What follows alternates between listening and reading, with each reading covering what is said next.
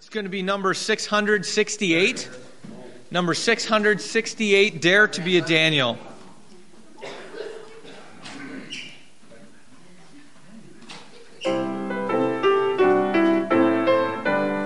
Six hundred sixty-eight. Standing by a purpose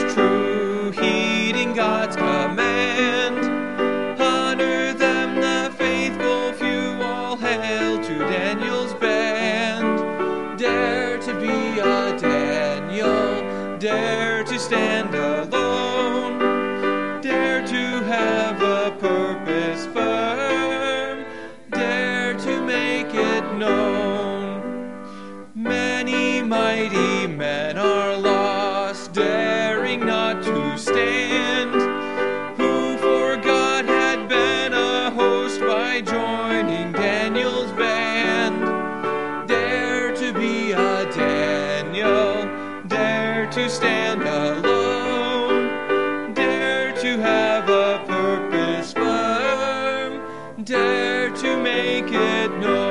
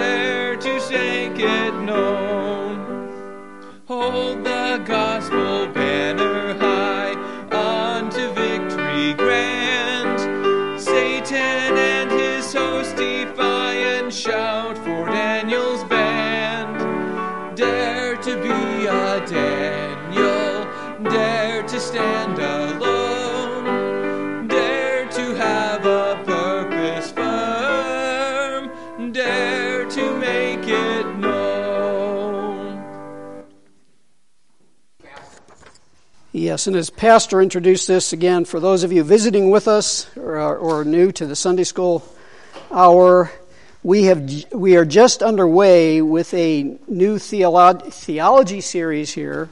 Um, I started two weeks ago in this module, what I'm calling Module One, Bibliology, which means study of the Bible. Um, and this is section three. We've covered the first two sections, which basically the first one was the inspiration of Scripture, and then the second one was the inerrancy of Scripture. So today we're in section three, and again, I do have the handouts for those of those. If you want those, let me know. I'll make some copies so you can add that to your notebook and proceed from there. So again, our first section was we talked about you know how do we know the Bible's true? It's from God, and He doesn't make any mistakes. We called that inspiration. That all of Scripture is inspired, meaning God breathed. It, it came from the Spirit of God. We looked at a lot of, a lot of examples of that. Then we talked about, well, a byproduct, if you will, I don't think I used that term last week, but a byproduct of the fact that it's inspired by God is that it is inerrant. God does not make any mistakes. So that was the focus of our study last week. We covered why that's so important because the doctrines that are taught, uh, Jesus taught, and uh, the Apostle Paul and Peter and so forth, they relied on the Old Testament to the nth degree to very to, to very deep detail. And if if if the Bible wasn't inerrant in every word, then they couldn't make those arguments. So now, um, and again, I should point out, I made this point before the first section that I used a lot of kind of the outline and the flow from a study called um, how Firm a Foundation by Bob Jones University Press that was back in 1999. I did a series on this. So, again, a lot of the points in the flow and some of the actual quotes I'll use come from that. I also did use, as Pastor pointed out, some of this book here, Survey of Bible Doctrine, and also, I think this is in our library, From the Mind of God to the Mind of Man, and a few others as well. So, there, there's a lot that can go into this. So, um, when we talked about that the Bible's true, we, meant, we, we referred to 2 Timothy 3.16, which says, very familiar passage to many of you probably, all scripture is given by inspiration of God and is profitable for doctrine, for reproof, for correction, for instruction in righteousness. So in that section, we d- talked in detail about the meaning of inspiration, um, but we really didn't define what the word scripture meant. So... Um, I, it's interesting, and I'm not going to go into the detail at all. I don't have time to do so, but just an interesting point of reference. The only occurrence of the word scripture or scriptures in the Old Testament that I could find using my Bible software is in Daniel. We sung a song about Daniel here, but in Daniel 10:21, he said Daniel was speaking, he said, "I will tell you what is noted in the scripture of truth.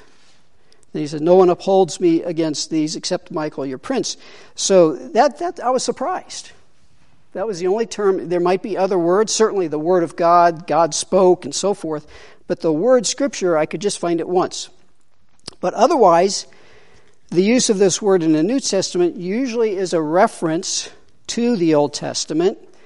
But we also discussed in the previous section that um, Peter and you can this isn't in your notes but you can jot down the reference if you want. 2 peter chapter 3 peter made two important points. We covered this before. He equates the prophecy of the old testament with the commandments of the new testament apostles in verse 3 of that chapter.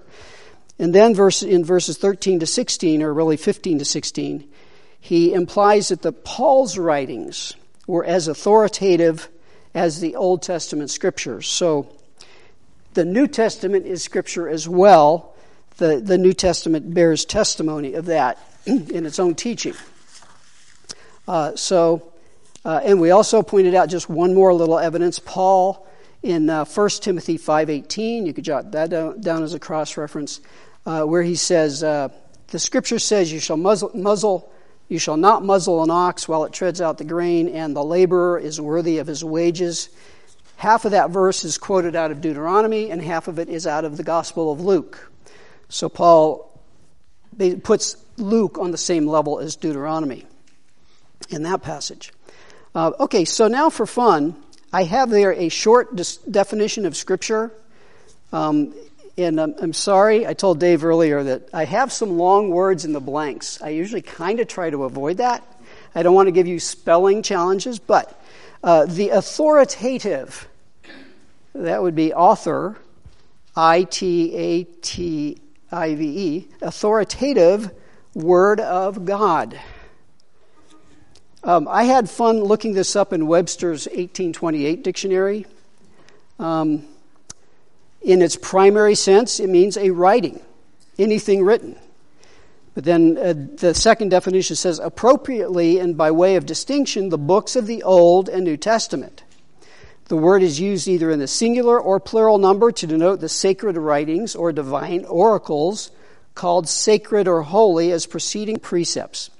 And you know, a lot of times in, in the in dictionaries they'll put a quote that uses the word and one example of a quote in that dictionary says, uh, compared with the knowledge which the scriptures contain, every other subject of human inquiry is va- vanity and emptiness. And I think in a, in a previous study we covered, you know, all the, you know, uh, quick answers to social issues. We kept going to scripture over and over again saying that's our authority and it's the most important thing we can do is seek the scriptures in its wisdom on those issues. Um, so, with that in mind, again, there's your, your short definition of Scripture is the authoritative Word of God. So, when we talk about, um, and again, your, your, the title of this subject is Which Books Belong in the Bible? Because we say, okay, all Scripture is given by inspiration of God, but what is the Scripture? You know, how, how do we know that what's in the Bible is really Scripture that is inspired by God. So we call that the canon of Scripture. All the books that belong in the Bible, we call that the canon of Scripture. And canon the, is a rule, ruler, or measuring rod. Measuring rod, it's a, a device for measuring conformity to a standard. So when we talk about a book being part of the canon, the point it, it has met the measurements, so to speak, the qualifications for being called Scripture. So, in relation to the Bible, number one, it refers to the collection of books which pass tests of authenticity. Authenticity. A U T H E N T I city. C I T Y and authority. It refers to a collection of books which pass tests of authenticity and authority. And also, however, it also means those books are our, O U R, rule of life. Our lives should be ruled by that book, those things that are in the canon. Yeah, our, our, our, our. Okay, letter B. A key perspective before we proceed. And really, this is the crux of the whole lesson. Uh, hopefully, it'll kind of weave in and out as we go through this. The early church did not decide what books should make up the Bible. They did not decide what books would make up the Bible. They simply recognized recognized the reality of what books belonged in it.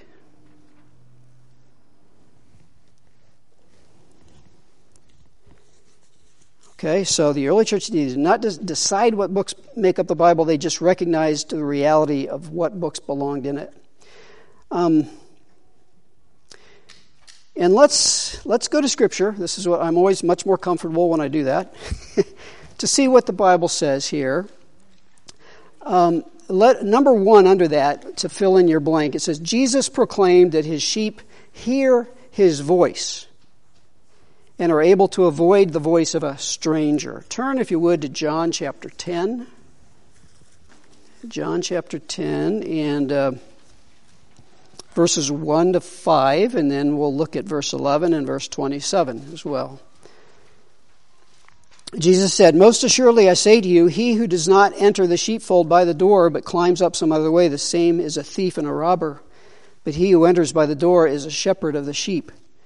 To him the doorkeeper opens, and the sheep hear his voice, and he calls his own sheep by name and leads them out. And when he brings out his own sheep, he goes before them, and the sheep follow him, for they know his voice. Yet they will by no means follow a stranger, but will flee from him, for they do not know the voice of strangers. Um, then, of course, he's saying, verse, verse 11, he says, I am the good shepherd. The good shepherd gives his life for the sheep. And then again in verse 27, my sheep hear my voice, and I know them, and they follow me. So Jesus, he makes the point. We know his voice. True believers will know the voice of Jesus. And, and we know, too, that all of Scripture is from Christ. He is actually the, the architect of Scripture, if you will. When God breathed it out, He breathed it out by His Holy Spirit, but Jesus also is the Word. John 1 1 says, In the beginning was the Word, the Word was with God, and the Word was God. So Jesus is, you know, we find out about Jesus through His Word.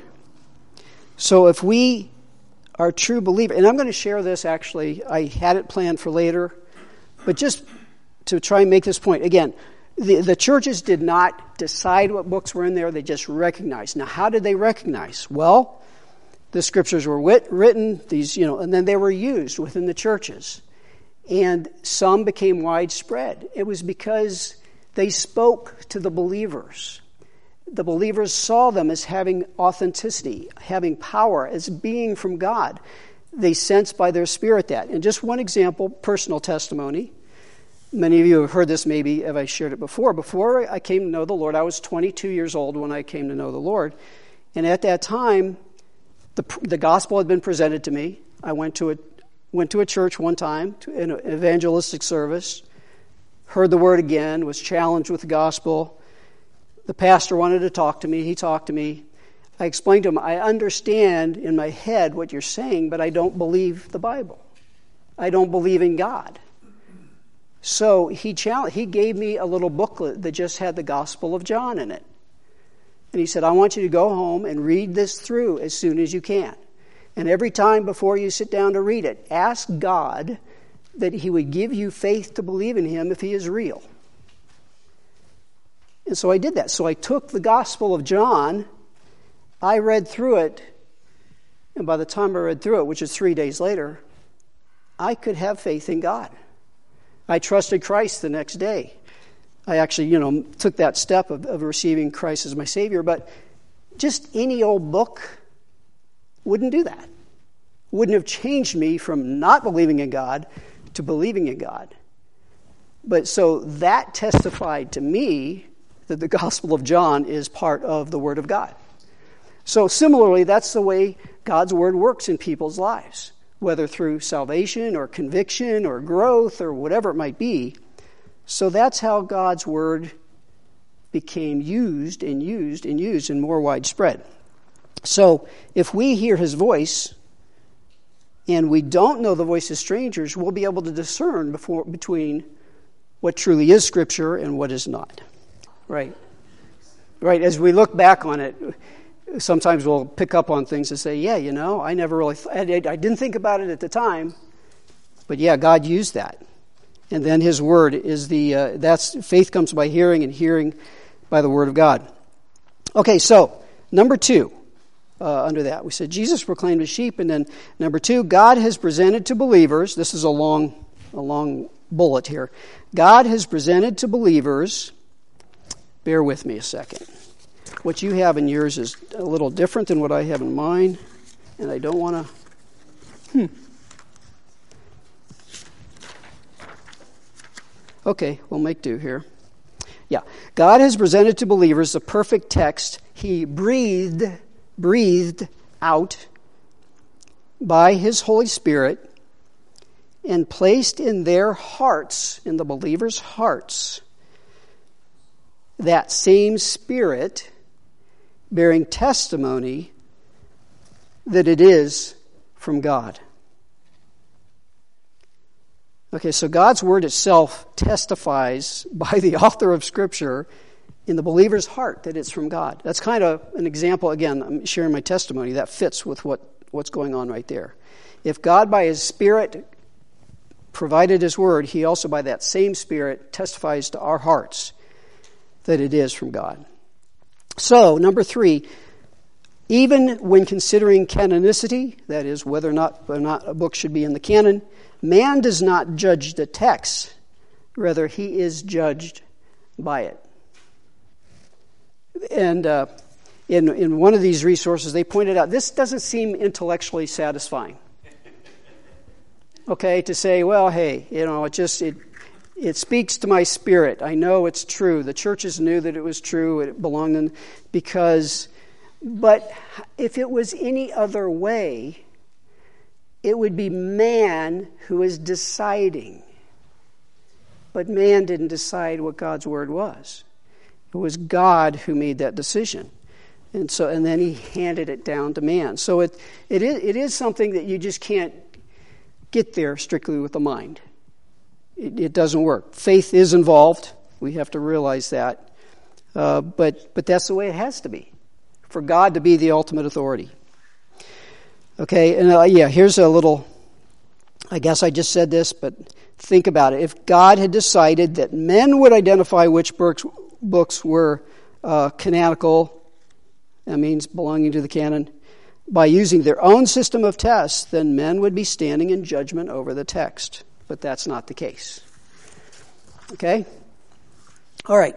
The Old Testament canon. Let's get into that a little bit. The Jewish view of the Old Testament. They had three main divisions the law, number one, the law, two, the prophets, and three, the writings or psalms. Okay, the, the last of the divisions, the writings, is sometimes called the psalms because that, that's the longest stretch. That it dominates the section of, um, of the writings. But just for fun, and if you want me to, I can make a copy of this. Uh, it was out of that study from 1999 I mentioned. The law basically includes Genesis, Exodus, Leviticus, and Numbers, Numbers and Deuteronomy, the first five, the books of, of um, Moses that Moses wrote. Then you have the prophets, which you have the former prophets, which were Joshua, Judges, 1st and 2nd Samuel, and 1st and 2nd Kings.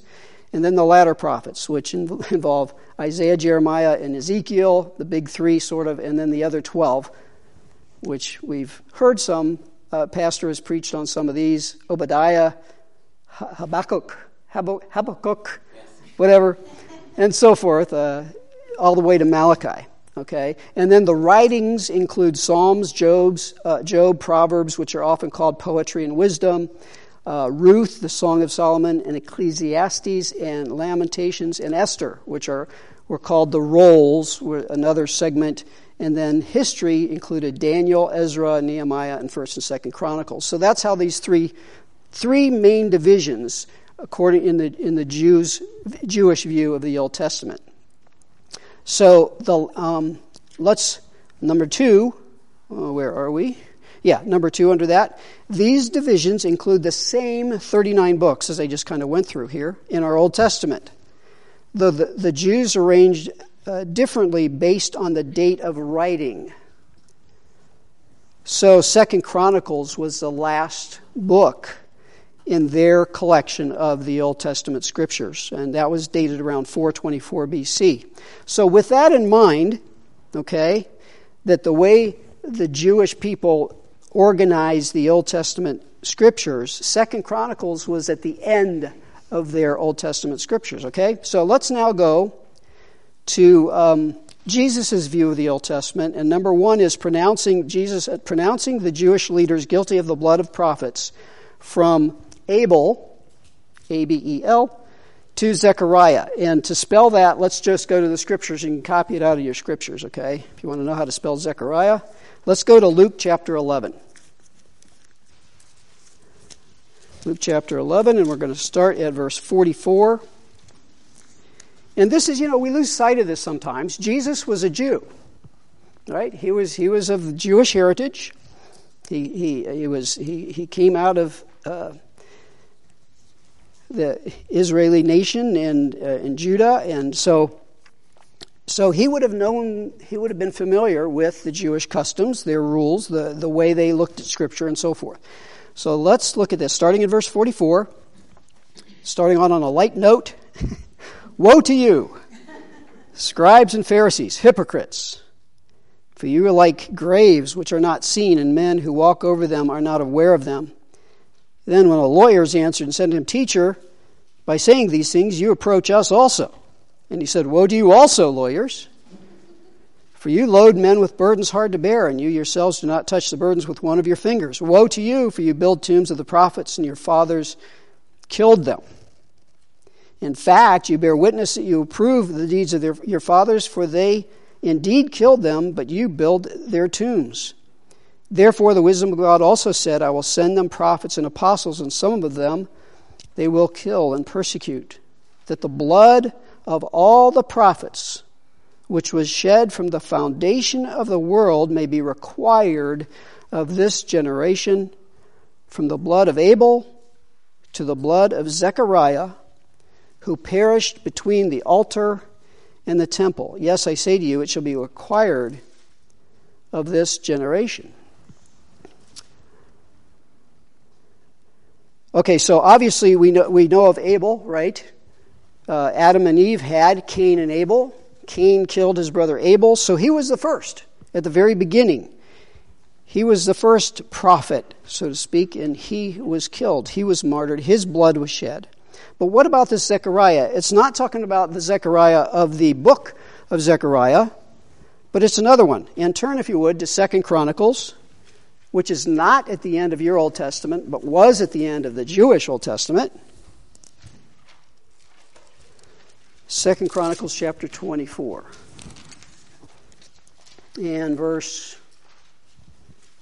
20.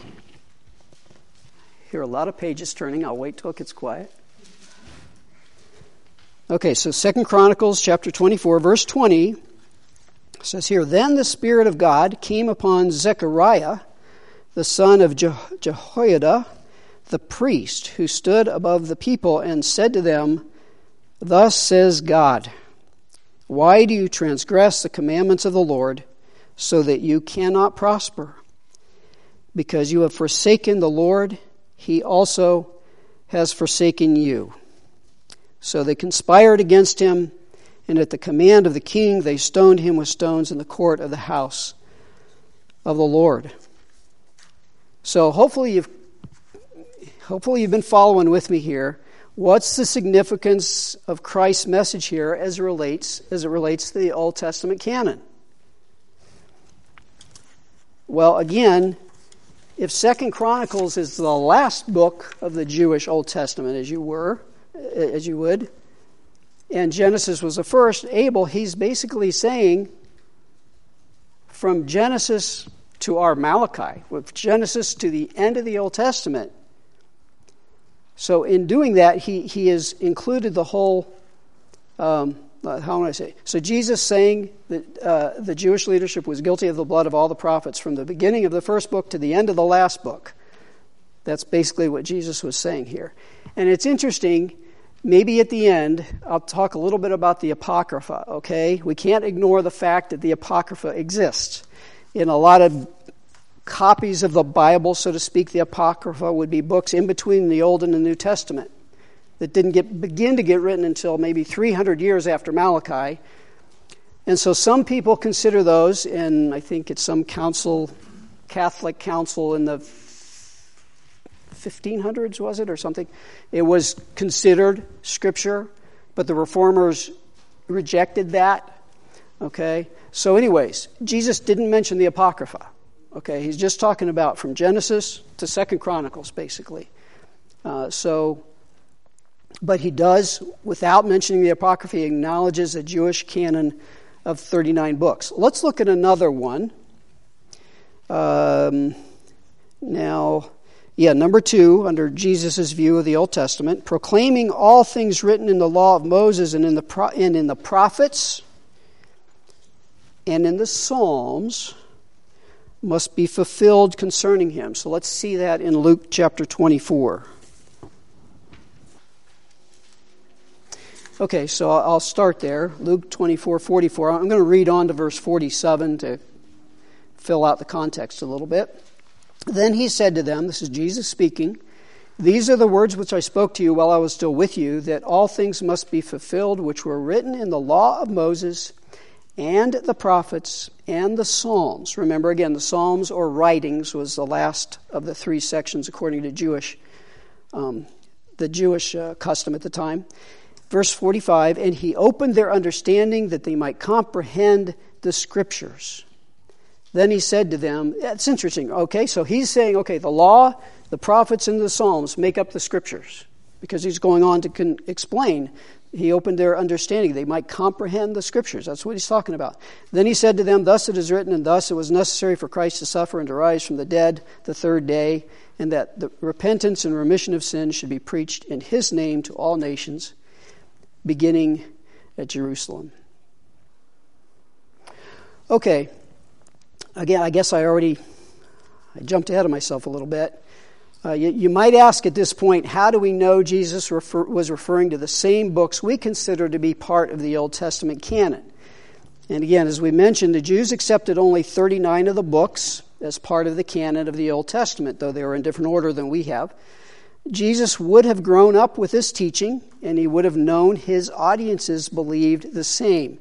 If he wanted to the, include the Apocrypha as inspired, he would have had to specifically deal with what appeared to be false teaching at the time. Okay, but he did not. He, he remained silent about that and just went forward with the assumption that they uh, would understand what books he was talking about in terms that, that included the law, the prophets, and the Psalms. Okay? Did I fill in number two for you? I didn't. Did I? Okay. I don't remember saying it was the last book, but anyways, your last blank there is the last book. Second Chronicles with the last book. Okay, Jesus' view of the Old Testament. I'm sorry. Well, I'm I'm way out of place. Did I fill out number two under number A? Under A. Okay. number three, test for New Testament canon. Okay, one is apostolic authorship. And in order to save space, I didn't put apostolic again, but or apostolic backing of the author. So, in other words, the early church is like it either had to be written by an apostle or somebody who the apostle backed or, or was closely associated with. Okay? Um, so, and again, how are we doing for time? We're doing okay, somehow, remarkably.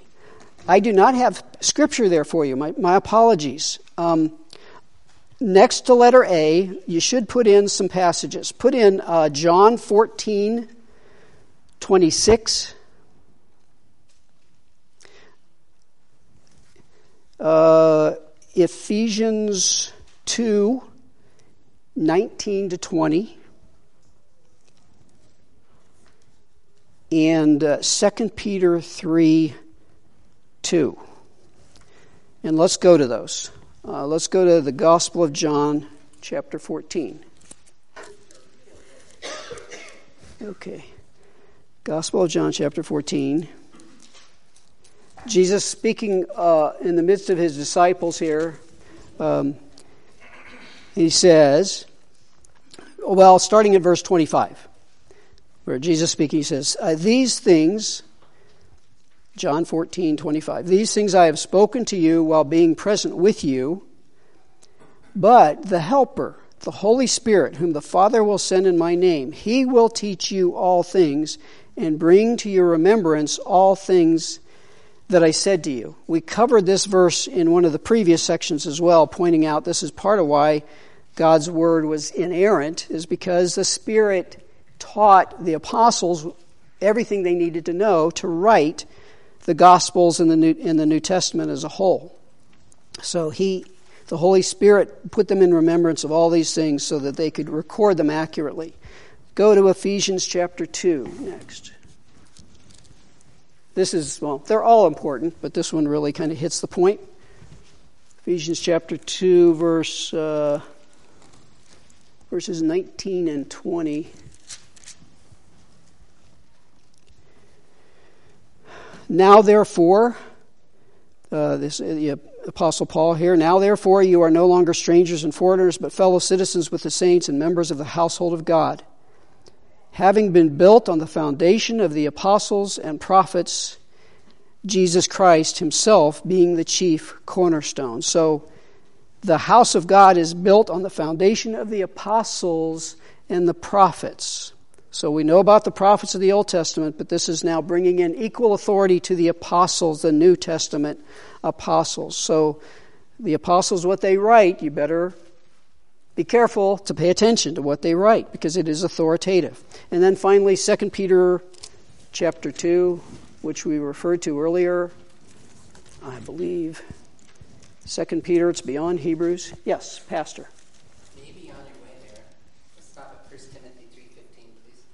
1 Timothy 3:15. Okay, 1 Timothy 3:15 pastor said we should make a pit stop there on the way to 2 Peter which says Oh, I'm sorry, 2 Peter. 2 Timothy you said, right? 1 Timothy 3:15. 1 Timothy 3:15. Okay, so verse 15 says of 1 Timothy 3:15 says, "But if I am delayed, I write so that you may know how you ought to conduct yourself in the house of God, which is the church of the living God, the pillar and ground of the truth." So anyway, okay, so well jot it down in your notes and look over that. I think it's worth doing. Okay, and for, for sake of time, 2 Peter 3 2 says, um, that you may be mindful of the words which were spoken before by the holy prophets and of the commandment of us, the apostles of the Lord and Savior. Okay, so again, as far as, so if an apostle's writing something, you need to take heed. Now, we'll see. I am running out of time here now. Um, But as far as the apostolic backing is concerned, Peter, for example, was historically known to be a backer of Mark. Paul was a backer of Luke. And then also, uh, like James, he was a half brother of Jesus. He was not an apostle himself, but he lived among the apostles, associated closely with them. And if the apostles had not, did not consider James' book to be scripture, it would be difficult to account for its wide acceptance in the early church. So again, there are exceptions where it's not, they're not all directly apostles, but they were closely associated with them and backed by them. Okay? Now, uh, here we go. Number letter B. Uh, another test for New Testament canon was the unique character of the book and content consistent with other scripture. Okay, so Ryrie in the in the book there you guys have access to. He put it this way in terms of the character. He said the content should commend itself to the reader as being different from an ordinary book in communicating the revelation of God. My testimony about me reading the Gospel of John and what it did in my life is just an example of that. It should have power in the believer's life. And in terms of character, too, you know, it should not contain errors or contradict with other scripture. It wouldn't fit properly. And then letter C, widespread acceptance and use throughout the early churches. Um, and again, this is all, it seems very subjective, but the point is if God's Word really had an impact on people's lives as the church was growing, they would continue to use it.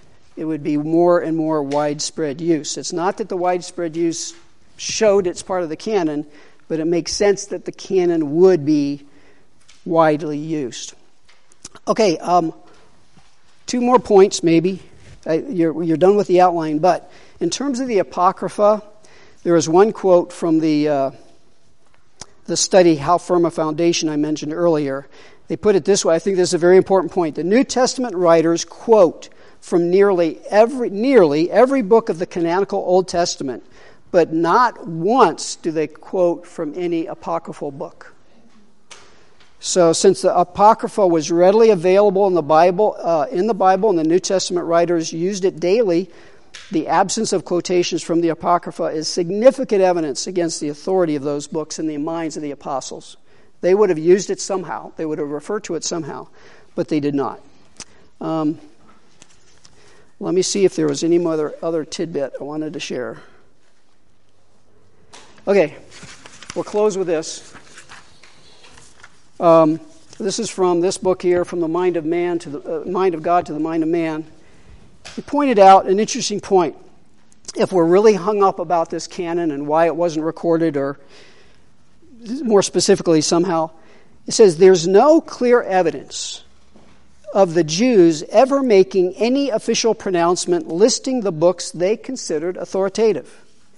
It would not, uh, this, it should not be thought that this was due to their doubts on the part of the Jews as to the authenticity and authority of their scriptures, since their attitude on that count was clear. Rather, they seem to have been content to allow the books to speak for themselves. Centuries of consensus on the divine authority of the books made Jewish scholars confident that such a list was unnecessary. They just said, I like that. Let the books speak for themselves. And that's basically what happened throughout history. Yes, we have to trust that those in church councils and so forth who dis- decided, who finally recorded these books as being officially part of the canon, that God used them as well, uh, uh, speaking by His Spirit to acknowledge these are these these scriptures belong in the Bible or these belong as part of the scriptures, however you want to put that. All right, I'd love to open it up for questions, but I think we should close. So let's close on this point. Father in heaven, we do thank you again that you have given us your word. We thank you for preserving it through the centuries and millennia, Lord, and uh, we praise you that we have it in a language we can understand and uh, that helps us to study it, to know it, to know you. We pray you'd help us to grow in it. We do pray for your blessing upon the service to come now in every way as Pastor brings your word, as we listen to your word, as we sing praises, as we give, that uh, we'd be careful to honor you in all of it, Lord. We ask in Jesus' name. Amen.